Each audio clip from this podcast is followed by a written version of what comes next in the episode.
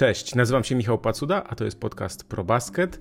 O czym dzisiaj będę mówił? Oczywiście o Morancie, o Ja Morancie, który ma do rozegrania, można tak chyba powiedzieć, że najtrudniejszy mecz e, w swoim życiu. Powiem o tym, kto jest najlepszy, kiedy trzeba brać odpowiedzialność za wynik, czyli kto w tym clutch time jest e, najlepszy, zarówno jeśli chodzi indywidualnie, jak i drużynowo. Przyjrzymy się trochę temu, jak Zachód zaczyna się sypać, bo coraz więcej niepokojących e, informacji, kolejne kontuzje, no i żeby ten niesamowity dziki zachód, który przed chwilą jeszcze miał nam tutaj pokazać nie z, no, jakąś taką wielką rywalizację i walkę po prostu między kilkunastoma drużynami, żeby się nie okazało, że po prostu na e, polu walki zostaną tylko cztery czy pięć drużyn, które będą grały na najwyższym poziomie. A jedną z tych drużyn, które na pewno będzie grała na najwyższym poziomie są Denver Nuggets, których wciąż nikt nie traktuje poważnie i troszkę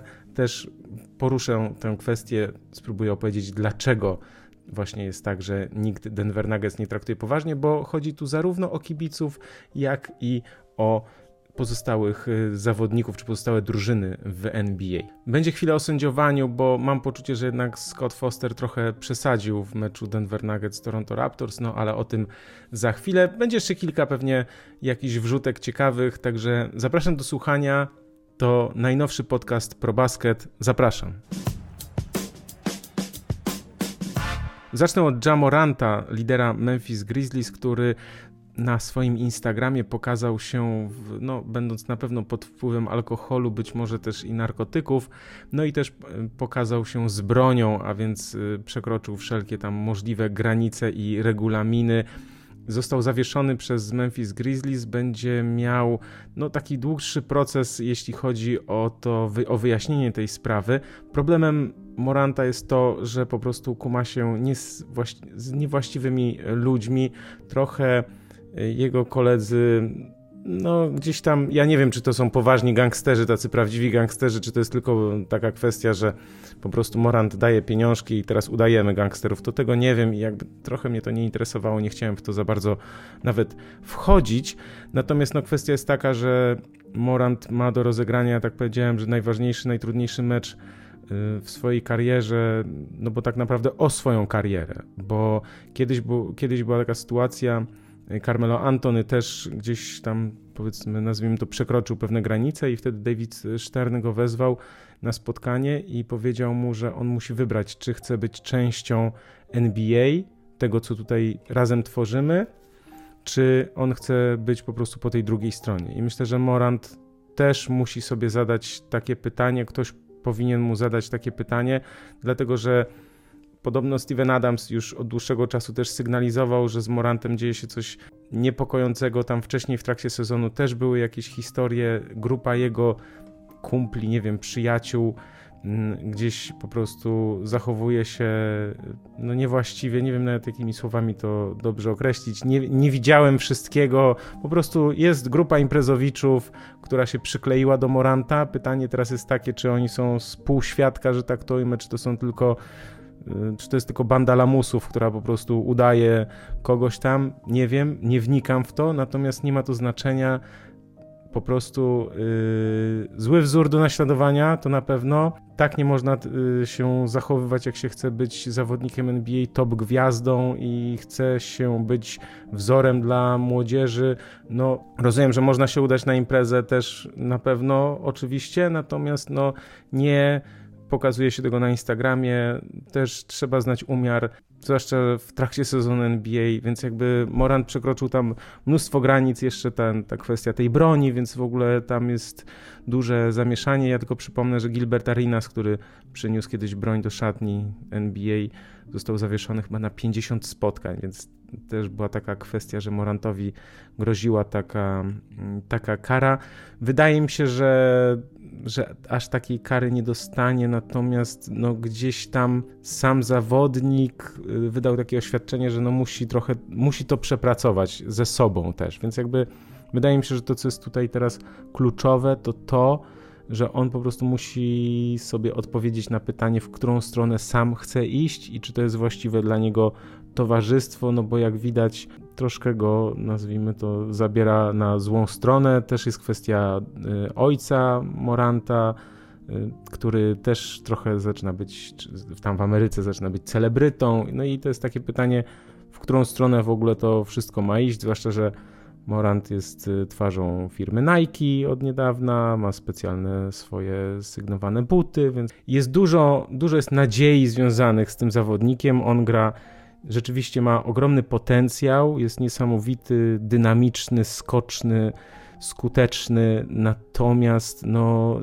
wszedł, znaczy puka do tego wysokiego poziomu, natomiast jest też tak, że Memphis Grizzlies jeszcze nic nie osiągnęli, a Morant powiedział w trakcie sezonu, że on w zasadzie na zachodzie to się nikogo nie boi, a jedynie kogo tam się obawia to Boston Celtics. Więc jakby to, te słowa też to jest duża nieodpowiedzialność i, i, brak doświadczenia wypowiadając, wypowiadając takie słowa, no bo wiemy, że dużo po drodze może się jeszcze wydarzyć i zwłaszcza, że Memphis Grizzlies nawet z Morantem wcale nie byli najlepszą drużyną na na zachodzie. Są, byli na pewno jedną z kilku bardzo dobrych, natomiast playoffy weryfikują wszystko, więc dopóki ktoś nie wygra, to naprawdę nie powinien mówić o tym, że nikogo się nie boi i że boi się tylko tam z konferencji przeciwnej.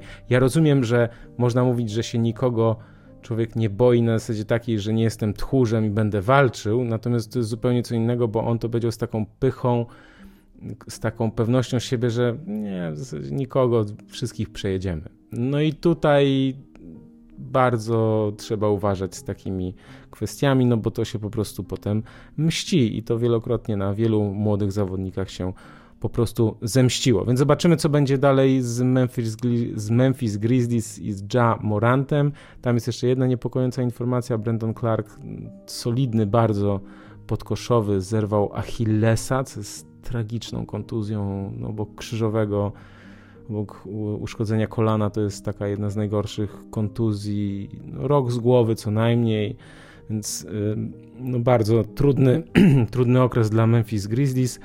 Więc oni tam właśnie z tego miejsca drugiego, o które walczyli teoretycznie z, jeszcze z Denver Nuggets, niedawno gdzieś tam próbowali walczyć, no to teraz już spadli na trzecie miejsce i za chwilę może się okazać, że no też polecą w dół o kilka, no bo Phoenix Suns kolejni są w tabeli i mają trzy przegrane. Więcej mają Phoenix Suns, no ale zobaczymy jak to Memphis Grizzlies za chwilę będą sobie radzić, no bo to też, słuchajcie, też taka sytuacja z zawodnikiem jednym ma ogromny wpływ na, na zespół, dlatego że na atmosferę zespole, bo można mieć, no zresztą to ja powtarzałem od wielokrotnie, od 100 lat to powtarzam, że jakby talenty, na, boi, na talenty w drużynie to jest jedno, natomiast stworzenie chemii, stworzenie drużyny, stworzenie zespołu, który się rozumie, chce ze sobą grać, potrafi ze sobą grać, no to to jest już, jak to się ładnie mówi, inna para kaloszy i na to potrzeba czasu. Natomiast w Memphis Grizzlies brakuje też na pewno takiego doświadczonego zawodnika, weterana. Tam Steven Adams jest najlepszy, znaczy najmądrzejszy z nich wszystkich, jeśli chodzi o takie doświadczenie. Natomiast nie bez powodu mówi się, że właśnie taki weteran czy zawodnik doświadczony jest potrzebny także tym młodym graczom jako mentor, który też w pewnych sytuacjach trochę potrafi no, trzymać szatnie, nie pozwalać na pewne wybryki, ale też jakby pokazywać i, i wskazywać dobrą drogę tym y, młodym zawodnikom. Więc y, no, Memphis Grizzlies, dalsza część sezonu pod dużym znakiem zapytania. Ja podcast nagrywam w czwartek, no a w środę wydarzyło się dosyć sporo takich historii, no, dwie poważne, znaczy nie wiemy na, na, na, ile poważne, ale dwie kontuzje zarówno Kevina Duranta, jak i Luki Doncicia, które no, mogą nam też troszeczkę nie wiem czy pokrzyżować, no ale też mają wpływ na to, co się dzieje po prostu w układzie w tabeli na zachodzie. Ja przypomnę, że ta tabela na zachodzie jest bardzo ciekawa od tych miejsc 5 no do wręcz y, do 13 miejsca, dlatego że Golden State Warriors na piątym miejscu 32 porażki, a Utah Jazz na 13 miejscu 35 porażek i te, te, te 35, to bilans 31-35 ma Jazz, Blazers i Thunder, którzy są poza play-inami. Teraz Lakers wskoczyli na dziewiąte miejsce, razem z Pelicans już mają ten bilans 32-34. No i New Orleans Pelicans to jest kolejna drużyna, która w tym w tej tabeli się obsunęła. Ja zresztą pamiętam, że na początku stycznia, jak zaczynałem nagrywać ponownie podcast, to dałem Pelicans na drugim miejscu, wtedy obok właśnie Denver Nuggets, no bo Pelicans byli naprawdę w rewelacyjnej formie, grał Zion, natomiast wszystko się tam potem po prostu posypało, to znaczy zabrakło Ziona, Brandon Ingram bardzo długo wracał do, do gry, no i nie, nie był w stanie wejść na ten super najwyższy poziom, taki, który pozwoli drużynie y, wygrywać wiele spotkań, więc no, Pelicans są kolejną taką drużyną, która ma problem z tym, że ich lidera nie ma i oni przez to no, w tych ostatnich tygodniach, no, ten spadek jest olbrzymi, bo zobaczcie, oni mogą w ogóle z play-inów nawet wypaść, więc to jest takie też smutne i taka jest ta, te realia w, tym, w tej NBA są takie, jakie są, to znaczy, że wszystko fajnie jest ten pierwszy, ten początek sezonu, pierwsze 2-3 miesiące, ok, ok, natomiast mm, ja sobie nawet tam przygotowywałem trochę, chciałem nawet artykuł o tym napisać, ale to tak szukałem punktów zaczepienia, ale mogę o tym po prostu krótko opowiedzieć. To znaczy, jest na stronie NBA, jest tabela, można sobie e, sprawdzać przed jakimiś ważnymi wydarzeniami, znaczy określać wiele tam takich, to się nazywają filtry, po prostu filtruje się na tabelę i jest na przykład przed meczem gwiazd i po meczu gwiazd. I co roku co roku jest tak, że jest co najmniej jedna czy dwie drużyny, które zaliczają totalny zjazd, to znaczy po prostu spadek formy, spadek, nie wiem, w stylu z piątego na ósme albo z piątego na dziewiąte i tak dalej. Natomiast są też drużyny, które potrafią właśnie z tego dziewiątego wskoczyć na piąte, na przykład, czy czwarte nawet.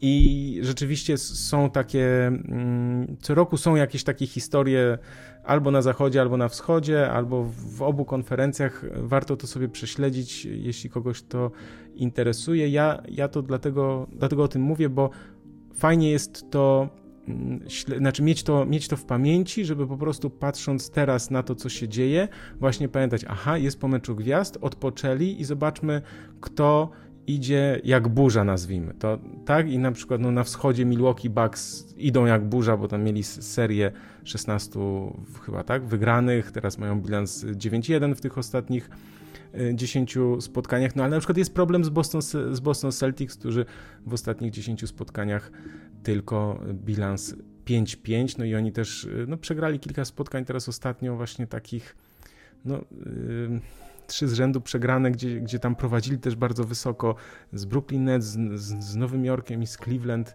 e, z Nowym Jorkiem po dwóch dogrywkach, z Cleveland po dogrywce. Pytanie oczywiście możecie sobie zadawać, możemy wszyscy sobie zadawać, czy Boston Celtics są w kryzysie. Mi się wydaje, że spokojnie, że to jest jakby ta drużyna no, zalicza pewnego rodzaju dołek, ale to nie jest taki dołek jak, jak Pelicans, tak? tylko po prostu to jest część tego sezonu, część życia po prostu, że te kilka meczów gdzieś tam nie wpada. W pewnych meczach gdzieś liderzy muszą też odpoczywać, więc to wszystko jest takie na spokojnie, jakby to e, powiedzieć, nie ma co się nadmiernie e, przejmować. W, do, w, dobrej formie są na pewno Philadelphia 76ers, którzy rzeczywiście pokazują się z bardzo dobrej strony, tak jak ja już o nich mówiłem w poprzednim odcinku, więc nie będę już tutaj e, wiele mówił. Nowy Jork, który po transferze Josha Harta nagle okazało się, że gra znakomicie. Tak, rzeczywiście to jest drużyna, na którą myślę, że nie będą chciały trafić te drużyny z pierwszej trójki. Pierwsza trójka to będą pewnie Milwaukee Bucks, Boston Celtics i Philadelphia. Wydaje mi się, że niesamowita rywalizacja, jeśli będzie to się tak utrzyma. Czwarte, piąte miejsce Cleveland, Nowy Jork, a więc Donovan Mitchell kontra ten zespół, w którym miał grać, a nie a ostatecznie nie zagrał, czyli, czyli Nowy Jork. Więc tutaj na wschodzie bardzo ciekawie, natomiast wracam już na zachód, za chwilkę o tym o Denver Nuggets będę mówił, natomiast no tutaj wielka szansa przed Sacramento Kings. Są na drugim miejscu i myślę, że naprawdę mają spore szanse, żeby to drugie miejsce utrzymać. Jeszcze o nich nie chcę tak mówić, myślę, że może za tydzień poświęcę im więcej czasu. Mówiłem o tych kontuzjach, to znaczy Phoenix, Phoenix Suns, Kevin Durant podkręcił kostkę, z Dallas Mavericks jest ogromny problem, ponieważ no, oni grają no grają fatalnie po tym transferze Irvinga. Mi to się nie podoba, to znaczy mi się nie podoba styl gry i, i to, że oni po prostu mnóstwo przegrywają sytuacji jeden na jeden i tak naprawdę to te wygrane mecze to były to były te wygrane, gdzie po prostu bardzo dużo punktów rzucili i, i okej, okay, fajnie, natomiast no, od debiutu Irvinga bilans 3-6, mm, taka jest statystyka, że przed debiutem Irvinga procent zwycięstw mieli 59, teraz mają 33, natomiast y, różnica punktów to przed transferem mieli plus 27, teraz mają minus 7, natomiast najważniejsza myślę statystyka, jeśli chodzi o, o to, no, odpowiada po prostu na to, na to pytanie, czy, czy, czy transfer Irvinga był dobry dla, dla tej drużyny. Ja uważam, że nie i trudno mi w to uwierzyć, że ta, ta drużyna zagra w drugiej rundzie playoffów, ale oczywiście możecie wrócić w kwietniu, w drugiej połowie kwietnia, pod koniec kwietnia i napisać, że no, a widzisz, myliłeś się. Przyjmę to, natomiast na dziś wydaje mi się, że, że po prostu nie, że to jest kluczem, jest to, co zaraz powiem, czyli skuteczność z gry rywali. I przed debiutem Irvinga, kiedy ten zespół miał bilans 20-14, w tym clutch time, czyli, czyli w tych statystykach, e, w tym czasie, tak, o którym zaraz będę mówił, czyli w takich ostatnich pięciu minutach lub w dogrywce i kiedy jest różnica 5 lub mniej punktów.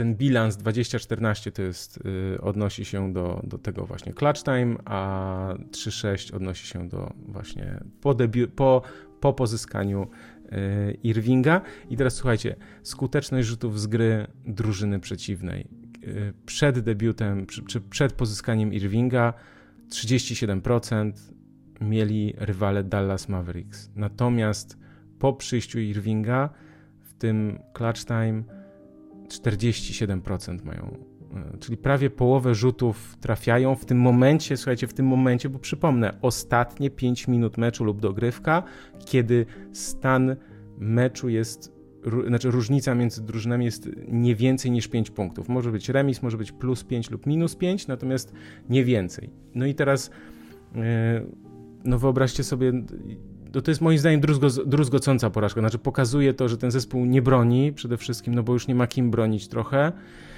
No i też brakuje mu skuteczności, dlatego że no rozumiem, Irving z Donciciem super i tak dalej, natomiast no indywidualnie oni są świetni, natomiast ten zespół wydaje mi się, że jest po prostu za słaby, to znaczy tam jest po prostu za krótka ławka, za dużo zawodników odeszło. Tim Hardaway Jr. oczywiście potrafi trafiać seriami za trzy punkty, ale wydaje mi się, że ten, to nie jest drużyna, zwłaszcza z, z Irvingiem, który ich zostawi moim zdaniem po, po wakacjach, znaczy po sezonie w wakacje powie sayonara i w ogóle cześć, fajnie było, dzięki.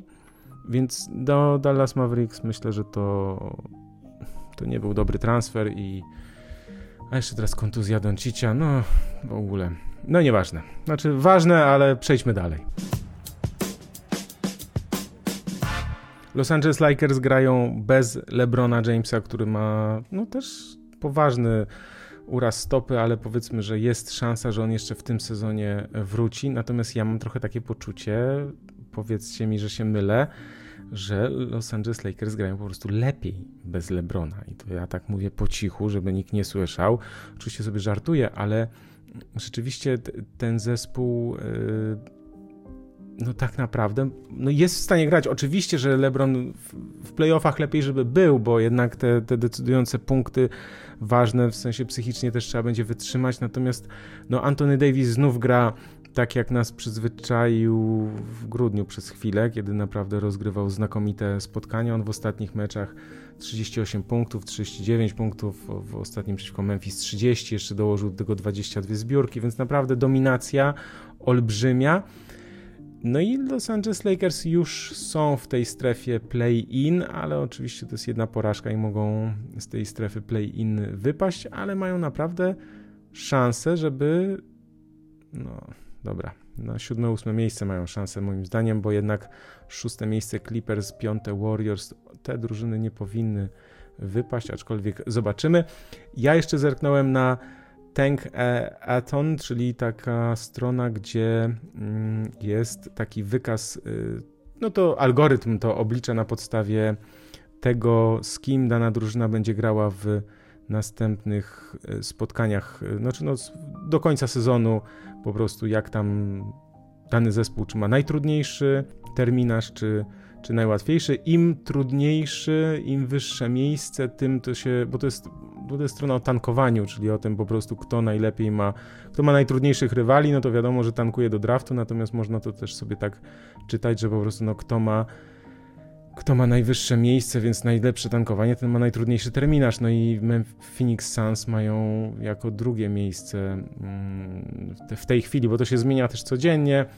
E, oni będą grali z Milwaukee raz, z Denver dwa razy, z Filadelfią raz, dwa razy z Sacramento, raz z Golden State i raz z Clippersami e, Phoenix Suns, więc jakby tutaj też jest ten brak Kevina Duranta, który podkręcił kostkę na rozgrzewce przed y, tym spotkaniem z minionej nocy, no to też jest duży, może być problem. Miejmy nadzieję, że to nie jest nic poważnego, natomiast rzeczywiście szkoda, szkoda, bo gdzieś mi tak mignęło na Twitterze, czy ktoś napisał, że kurde, czy na, tam naprawdę nie może być normalnie i no niestety, no kontuzje mam poczucie, że są, poczucie, że są częścią gry, ale też no najgorsze są takie głupie kontuzje, to znaczy, że one się gdzieś tam wydarzają po prostu przez zupełny przypadek. Durant się pośliznął, niby coś gdzieś tam był mokry parkiet na, na rozgrzewce, no i no i tak, tę kostkę podkręcił. Natomiast jeśli chodzi o to, kto ma najłatwiejszy terminarz, no to Los Angeles Lakers są drugą drużyną od końca, czyli w tej tabeli, czyli mają praktycznie najłatwiejszy razem z Cleveland Cavaliers ten terminarz. Jeszcze tutaj są Memphis, Nowy Orlean. No, nie ma mocnych drużyn. No, ciekawe to jest, że Phoenix, ja patrzę teraz na najtrudniejszy, to Phoenix, Utah i Philadelphia, Toronto, Sacramento. No ciekawe, ciekawe. Mi się wydaje, że tak jak się patrzy w tabelę, to po prostu każdy dzień zmienia zupełnie trochę, może nie zupełnie w sensie, ale zmienia trochę perspektywę i nagle dany zespół mm, staje się tym takim pewniakiem, a nagle kolejna drużyna staje się taką, takim zespołem, który no już tym pewniakiem nie jest. Moim zdaniem Denver Nuggets utrzymają pierwsze miejsce, Sacramento Kings utrzymają drugie, Memphis Grizzlies mogą spaść nawet o kilka pozycji, chociaż oni mają niby trzy porażki przewagi, ale moim zdaniem no tam się może to trochę posypać. Dalej są Phoenix Suns i Golden State Warriors. Golden State Warriors, którzy po prostu ja pamiętam, jak Steph doznał kontuzji, to wszystkim się wydawało, że, że po prostu no już po Golden State, może do play-inu wejdą. Tymczasem oni tutaj trzymają się właśnie w tej pierwszej szóstce. Los Angeles Clippers są w wysokiej formie. Kawhi Leonard tam pokazał w tych ostatnich spotkaniach też e, dużo dobrego, natomiast no oni wysokiej formie są, jeśli chodzi o indywidualne osiągnięcia, dlatego że oni też tam tych kilka meczów y, ostatnio przegrali, no bo mieli taką serię, słuchajcie, chyba pięć porażek z rzędu. Natomiast ja bym tak patrzył na to, że to oni są w wysokiej formie, znaczy będą w wysokiej formie na playoffy na pewno, to znaczy Paul George i Kawhi Leonard powinni być w bardzo wysokiej formie. Kawhi Leonard znów wygląda tak jak on, natomiast no wiadomo, że obecność Russella Westbrooka ma wpływ na ten zespół. I pytanie jest takie, co się wydarzy do końca sezonu. Ja sobie zadaję to pytanie, dlatego że zostało jeszcze sporo spotkań. Czy Tyron Lu będzie grał Westbrookiem, czy oni po kilku meczach, na przykład, nie wiem, za dwa tygodnie jednak zmarginalizują trochę jego rolę? Nie wiem. Jestem bardzo ciekaw tego, jak to, jak to dalej będzie wyglądać. Mi się wydaje, że po prostu tak trzeba zrobić, żeby ten zespół wygrywał i żeby grał bardzo dobrze, to jednak mimo wszystko bez, bez Westbrooka. A o Denver Nuggets poświęcę im chwilę, bo ostatnio właśnie nawet w podcaście Briana Windhorsta z ESPN którego jestem wiernym słuchaczem i bardzo często mnie inspiruje ten, ten podcast do. No, czasem tutaj lubię sobie trochę popolemizować, albo gdzieś tam powtórzę kilka rzeczy, które właśnie oni powiedzieli bo po prostu wychodzę z takiego założenia, no, że nie wszyscy z Was e, słuchają, natomiast ja się tego, tego podcast, każdego odcinka Brena Winhorsta i ja też po prostu nie ukrywam, że gdzieś no skądś te informacje trzeba wiedzieć, trzeba, przepraszam, czerpać, pobierać, Bardzo ciekawe mm, są dyskusje tam właśnie u Windhorsta. W każdym razie, Denver Nuggets mają na pewno znakomicie zbilansowany zespół i to myślę, że każdy się ze mną zgodzi. Nikola Jokic zapewne wygra trzeci raz z rzędu MVP. W wysokiej formie jest Porter, Michael Porter Jr. i Jamal Murray w końcu. Caldwell Pope i Bruce Brown mają znakomity ten plus-minus. Denver Nuggets do niedawna jeszcze byli tą najlepszą drużyną w tym clutch time. Nie wiem, czy Milwaukee Bucks ich nie wyprzedzili, ale ogólnie bardzo dobrze sobie radzą w tych decydujących momentach. No i wychodzi na to, że Nuggets będą najlepszą drużyną w NBA po sezonie zasadniczym. I takie pytanie tam padło właśnie u Windhorsta, dlaczego Denver nie jest traktowany zarówno przez media, jak i inne drużyny, zawodników poważnie. No i tak jednoznacznej odpowiedzi i Windhorst i jego goście nie udzielili. Na pewno są jedną z najlepszych drużyn w NBA, jeśli chodzi o te, które nigdy nie zagrały w finale NBA. No to to jest jakby na pewno.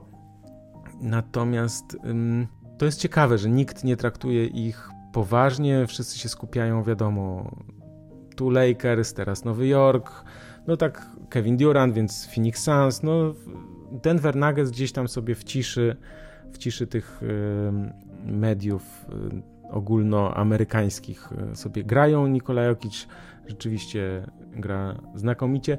Ta ich koszykówka może się wydać wielu osobom po prostu nudna, Natomiast ona nie jest nudna, moim zdaniem. Jest bardzo fajna, bardzo ciekawa, bardzo y, dynamiczna.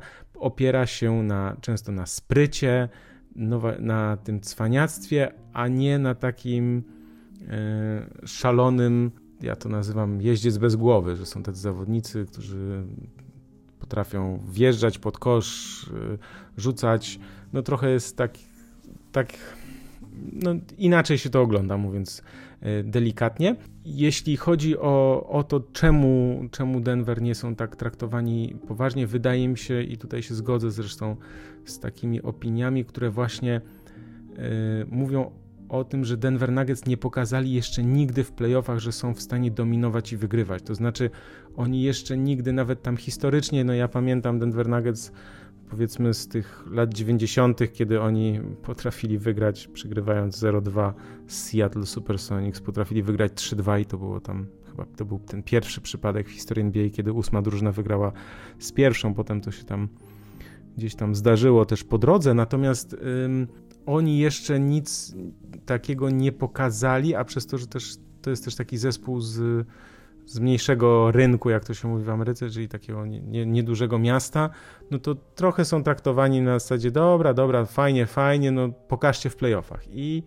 i wydaje mi się, że że to jest, no, jak się mówi, słuszna uwaga, że te, te zespoły, które są rozstawione, znaczy będą rozstawione niżej, a więc, y, no nie wiem, Phoenix Suns z Kevinem Durantem, y, Golden State Warriors ze Stephen Currym, Clippers z Kawajem Lenardem, no to, to są zespoły, które mają zawodników, którzy już osiągnęli coś w playoffach, to znaczy mówimy o mistrzach NBA, o MVP finałów i tak dalej. Natomiast Denver Nuggets będą mieli finalistę, znaczy finalistę nagrody MVP, czyli trzeciego, trzeci raz z rzędu prawdopodobnie Jokic zostanie MVP.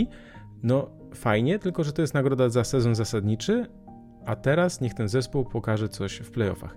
Ja uważam, że przez te wszystkie problemy Zachodu, o których dzisiaj już powiedziałem, to uważam, że Denver Nuggets naprawdę, no jak nie teraz, to, to nie wiem kiedy.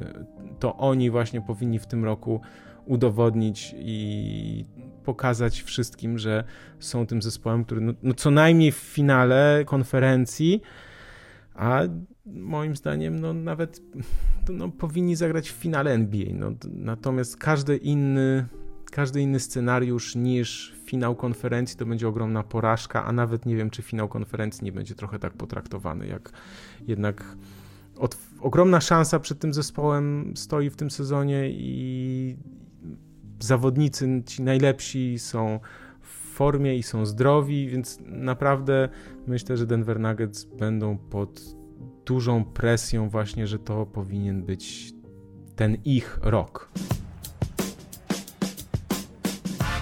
A jeśli mowa o Denver Nuggets, no to była taka sytuacja właśnie w spotkaniu z Toronto Raptors, kiedy jeden z sędziów, Scott Foster, taki znany sędzia, mm, odgwizdał faul techniczny, nawet nie techniczny, tylko dwa techniczne, wyrzucił bo, z boiska Scottiego Barnesa za to, za kwestionowanie poziomu sędziowania, czy w ogóle wiarygodności sędziowania, jakoś to jest tam, tam tak ładnie ujęte. Sytuacja dość kontrowersyjna, dlatego że było, różnica była jednego punktu, to były ostatnie sekundy, gdzie tam mogło się jeszcze dużo wydarzyć, natomiast to wyrzucenie Barnesa sprawiło, że Denver Nuggets, e, którzy i tak mieli jeszcze rzuty wolne, no, od, otrzymali dodatkowe, więc jakby no, było po meczu, miało to wpływ na wynik końcowy, mówiąc krótko. I teraz Wiadomo, że mnóstwo gwizdków jest w każdym meczu i niektóre z nich są gdzieś powiedzmy bardziej błędne niż inne, może, może w ten sposób, chociaż to nie jest jakieś dobre porównanie. W każdym razie najlepszy sędzia jest ten, którego pracy nie widać. To jest moja opinia, którą jakby wypowiadam od wielu lat. Chodzi o to, że po prostu o pracy sędziów, jeśli o pracy sędziów się nie mówi, analizując dany mecz, to znaczy, że to był dobrze, dobrze gwizdany dobrze sędziowane spotkanie. Natomiast jeśli się mówi o tym, że właśnie coś za bardzo, coś za mało, albo na przykład, że kontrowersyjna decyzja, że nie wiem, gwiznęli błąd 5 sekund, 5 sekund na przykład, czy 8 sekund w momencie, kiedy no było to, chociaż 8 sekund to jeszcze widać dosyć jasno na, na zegarze, ale na przykład błąd 3 sekund w obronie w końcówce meczu gwizdać na przykład, no to już to już trzeba mieć takie pewność, że ktoś tam stoi co najmniej 4, a nie 2,9. Wiecie, no to jest jakby. Tak sobie myślę, że po prostu. No nie, nie, lubię, kiedy, kiedy sędziowie są wyraźni. Nie lubię tego zarówno w, w europejskiej koszykówce, kiedy chcą pokazać coś, i, i, i tutaj też w NBA. Mm, myślę, że dla dobra ligi, dla dobra wszystkich po prostu powinno być tak, że im mniej są widoczni, tym lepiej po prostu dla widowiska, tym, tym lepsza jest ich praca, więc mam nadzieję, że nie będzie takich sytuacji w playoffach, że będziemy potem po jakiejś serii mówić właśnie, że a, bo gdyby tam nie sędziowie i tak dalej. Teraz krótka reklama. Kto grał w kosza, ten wie, że jeden mecz daje więcej niż trzy treningi takie sobie wymyśliłem hasło reklamowe dla obozów koszykarskich opartych na lidze z draftem, czyli draft campów. Mają one na celu zapewnienie doświadczenia meczowego i rozwoju umiejętności dla graczy z różnych grup wiekowych, ponieważ jest aż pięć grup wiekowych dla zawodników i zawodniczek od 10 do 20 roku życia. W ciągu 10 lat wzięło w nich udział ponad 3000 zawodników i zawodniczek. Koszt takiego obozu to jest 2,5 tysiąca złotych bez złotówki za 9 dni. Są różne lokalizacje dla wąskich przedziałów wiekowych.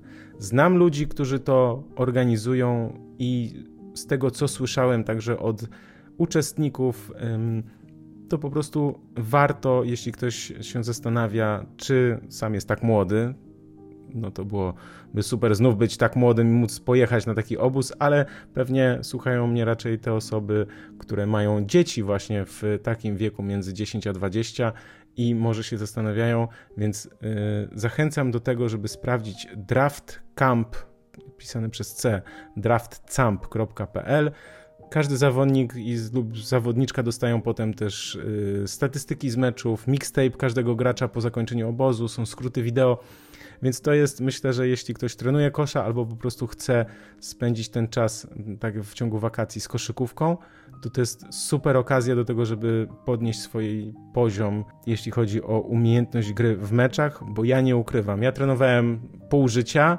natomiast miałem mało doświadczenia meczowego i każdy mecz naprawdę jest więcej, no daje więcej po prostu niż, niż trzy treningi, albo nawet nie wiem, czy nie pięć treningów. Więc naprawdę zachęcam, jeśli ktoś zastanawia się, czy gdzie wysłać dziecko w wakacje na jakiś obóz koszkarski, draftcamp.pl. Przypominam też o możliwości zaproszenia mnie na wirtualną kawę, jeśli ktoś lubi podcasty ProBasket, jeśli ktoś słucha i podoba mu się to, jak tutaj ja opowiadam o koszykówce. Mam nadzieję, że będę w szerszym gronie, tak jest. Naciskam na Krzyśka, mam nadzieję, że się spotkamy przed playoffami. W każdym razie możecie mi postawić wirtualną kawę, zaprosić, to się tak mówi w przenośni, czyli po prostu robi się tam przelew na 5, 10, 15, można też na więcej złotych. Y, nie trzeba się nigdzie logować czy rejestrować, wystarczy po prostu się y, zalogować do swojego banku. Ja tam załączam taki link w opisie, więc będzie mi bardzo miło jeśli ktoś się zdecyduje na postawienie mi takiej wirtualnej kawy. No i oczywiście wszystkim, którzy do tej pory mi postawili kawę, bardzo dziękuję. Bardzo mi smakowała. Jeszcze obiecałem, żeby opowiedzieć chwilę o tym clutch, czyli clutch time to jest ten czas, kiedy do końca spotkania pozostaje 5 minut lub mniej oraz dogrywka też się w tym liczy oczywiście, czyli ostatnie 5 minut czwartej kwarty w momencie, kiedy jest wynik, różnica punktów jest y, plus lub minus 5 punktów. Czyli ten ostatni po prostu 5-5, no to jest łatwe do zapamiętania. I teraz słuchajcie, Marcin, który prowadzi profil Crazy Stats, polecam na Facebooku i na Twitterze, przysłał mi taką informację, że top 10 zawodników, którzy oddali co najmniej 100 rzutów w clutch time w jednym sezonie, to, bo to jest dosyć ważne. I teraz słuchajcie, Najlepszym zawodnikiem skutecznym był, e, miał 57% Akim Olajuwon w sezonie 96-97. LeBron James kilka lat temu, bo w sezonie 17-18 miał prawie 56%. Kevin Garnett też miał prawie 56%, to już było ponad 20 lat temu. Natomiast czwarty teraz z tego sezonu na tej liście z ostatnich właśnie no ponad 25 lat jest Diaron Fox z Sacramento Kings. I to jest bardzo ważna informacja, dlatego że po prostu no, De'Aaron Fox zdobywa punkty w ważnych momentach i też dlatego Sacramento Kings wygrywają, bo jeśli ja sobie spojrzę, bo podeślę wam link w ogóle w opisie, znaczy podeślę, dodam link do tej strony, bo to na NBA.com można sobie po prostu wygenerować i De'Aaron Fox rzeczywiście oddał najwięcej rzutów w tym clutch time, zresztą jako jedyny w tym sezonie ponad 100 rzutów takich oddał i on ma skuteczność y, ponad 55%. Natomiast drugi jest, jeśli chodzi o liczbę oddanych rzutów, jest Donovan Mitchell, tylko że jego skuteczność jest 38% w tym clutch time. Ja tak jeszcze patrzę na liczbę celnych, bo to można sobie też fajnie tam mm, sprawdzać, jak to, jak to ktoś y, tutaj y, grał w sensie takim, że pod względem liczby zdobytych punktów albo traconych, albo na przykład jeśli chodzi o plus-minus. No i naj, na przykład naj, najlepszym zawodnikiem, jeśli chodzi o plus-minus w całej NBA w tym clutch time jest Nikola Jokic, który ma plus 85. To jest niesamowite. Joel Embiid ma plus 73. Natomiast yy, w tej pierwszej dziesiątce to jest jeszcze kilku graczy Denver Nuggets. Słuchajcie, Kentavious Caldwell Pope ma plus 70, Jamal Murray plus 63 y, i Bruce Brown plus 51, więc y, tutaj Denver Nuggets oczywiście dominują wiadomo. Natomiast Filadelfia też się tutaj y, pojawia. Myślę, że to są takie ciekawostki, które przed playoffami warto sobie obserwować i, i przyglądać, bo to, to się po prostu może przydać przy ocenie, nazwijmy to, tego, co się tam będzie działo. Oczywiście pewnie wy zapytacie, gdzie jest Luka Doncic w tym wszystkim. No jest Luka Doncic, bo zdobył też sporo punktów, natomiast no on, ta skuteczność jego jest ponad no 45%, niecałe 46%, więc to nie jest aż tak dużo, ale oczywiście on ma i sporo zbiórek, i sporo asyst, wiadomo, natomiast no tutaj Diaron Fox ma tą najlepszą skuteczność. Jeśli chodzi o drużyny w tym clutch time, to to jest też e, ciekawe. Denver Nuggets mają to, co powiedziałem, że oni mają plus 70, potem Philadelphia plus 49, Miami plus 44, natomiast procent zwycięstw, ja tak sobie patrzyłem, no to słuchajcie, Milwaukee Bucks mają najlepszy procent zwycięstw tych spotkań, takich, które się tam decydowały w, w clutch time, bo oni 24-7 bilans, a Denver Nuggets 29, więc 69%. No to są takie ciekawostki. Oczywiście można je sobie na różny sposób analizować i też wiem, że oczywiście można w różny sposób je troszkę naciągać do swojej teorii, więc ja nie będę tutaj aż tak bardzo chciał nazwijmy to, narzucać jakiejś swojej teorii i do tego do podstawiać statystyki, natomiast no taka ciekawostka, myślę, że warto na to wszystko spojrzeć. Też przypominam, że warto spojrzeć na to, co się dzieje, jeśli chodzi o króla strzelców, no bo e, w tych ostatnich, na przykład yy, w marcu, jeśli ktoś spojrzy na marzec, to Damian Lillard prawie 36 punktów średnia. To też jest no, niesamowite. Yy, jak spojrzymy na, na zestawienie tego, kto jest najlepszym strzelcem w NBA, no to Joel Embiid średnia 33,3, Luka, Luka Doncic średnia 33, Damian Lillard 32,3, Janis 31,2. No strasznie dużo zawodników. Nawet jeszcze Jason Tatum się tutaj łapie na to 30 punktów. No jej sytuacji nie było, ja nie pamiętam, to jeszcze musiało być Kiedyś było, dobra, kiedyś tam 50 lat temu, czy, czy ileś to było takie sytuacje, że było dużo, dużo średnich, wysokich zdobyczy punktów, natomiast no, nie oszukujmy się, że to był po prostu wtedy inny świat. Przypomnę, że w związku z tym, że nie gra już Liga Futbolu Amerykańskiego w Stanach Zjednoczonych, to sporo spotkań właśnie tak się zaczyna w marcu, potem w kwietniu i, i jeszcze te pierwsze, pierwsze rundy playoffów można tak oglądać. W weekendy sporo spotkań jest rozgrywanych, no, dla nas ja to tak nazywam, o ludzkiej porze, to znaczy sporo spotkań się zaczyna na przykład o 21 czy o 22 no i właśnie, no, niektóre też wcześniej.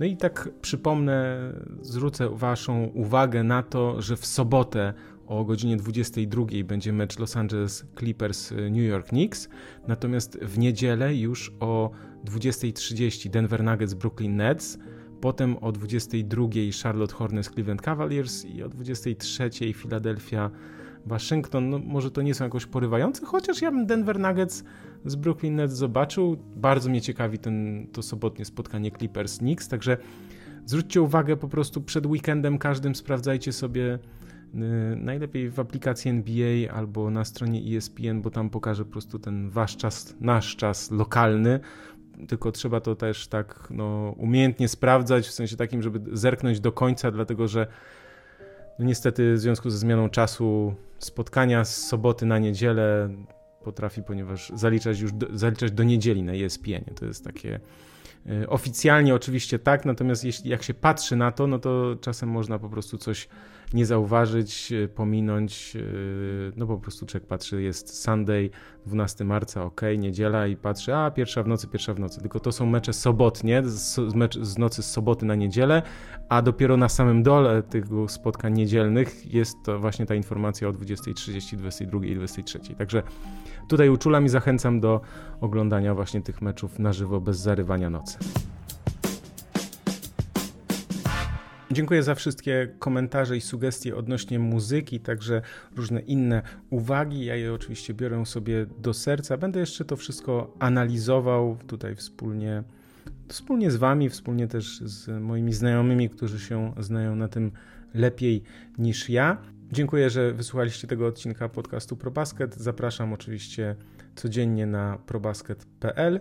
No i mam nadzieję, że słyszymy się za tydzień. Jeśli nic się tutaj po drodze nie wydarzy, to tak, y, widzimy, słyszymy się za tydzień i no i zobaczymy, no może znów coś się takiego wielkiego wydarzy w NBA, że będzie trzeba o tym dłużej pogadać. Mam nadzieję, że będzie dużo ciekawych wydarzeń właśnie przez te najbliższe 7 dni. Do usłyszenia. Cześć.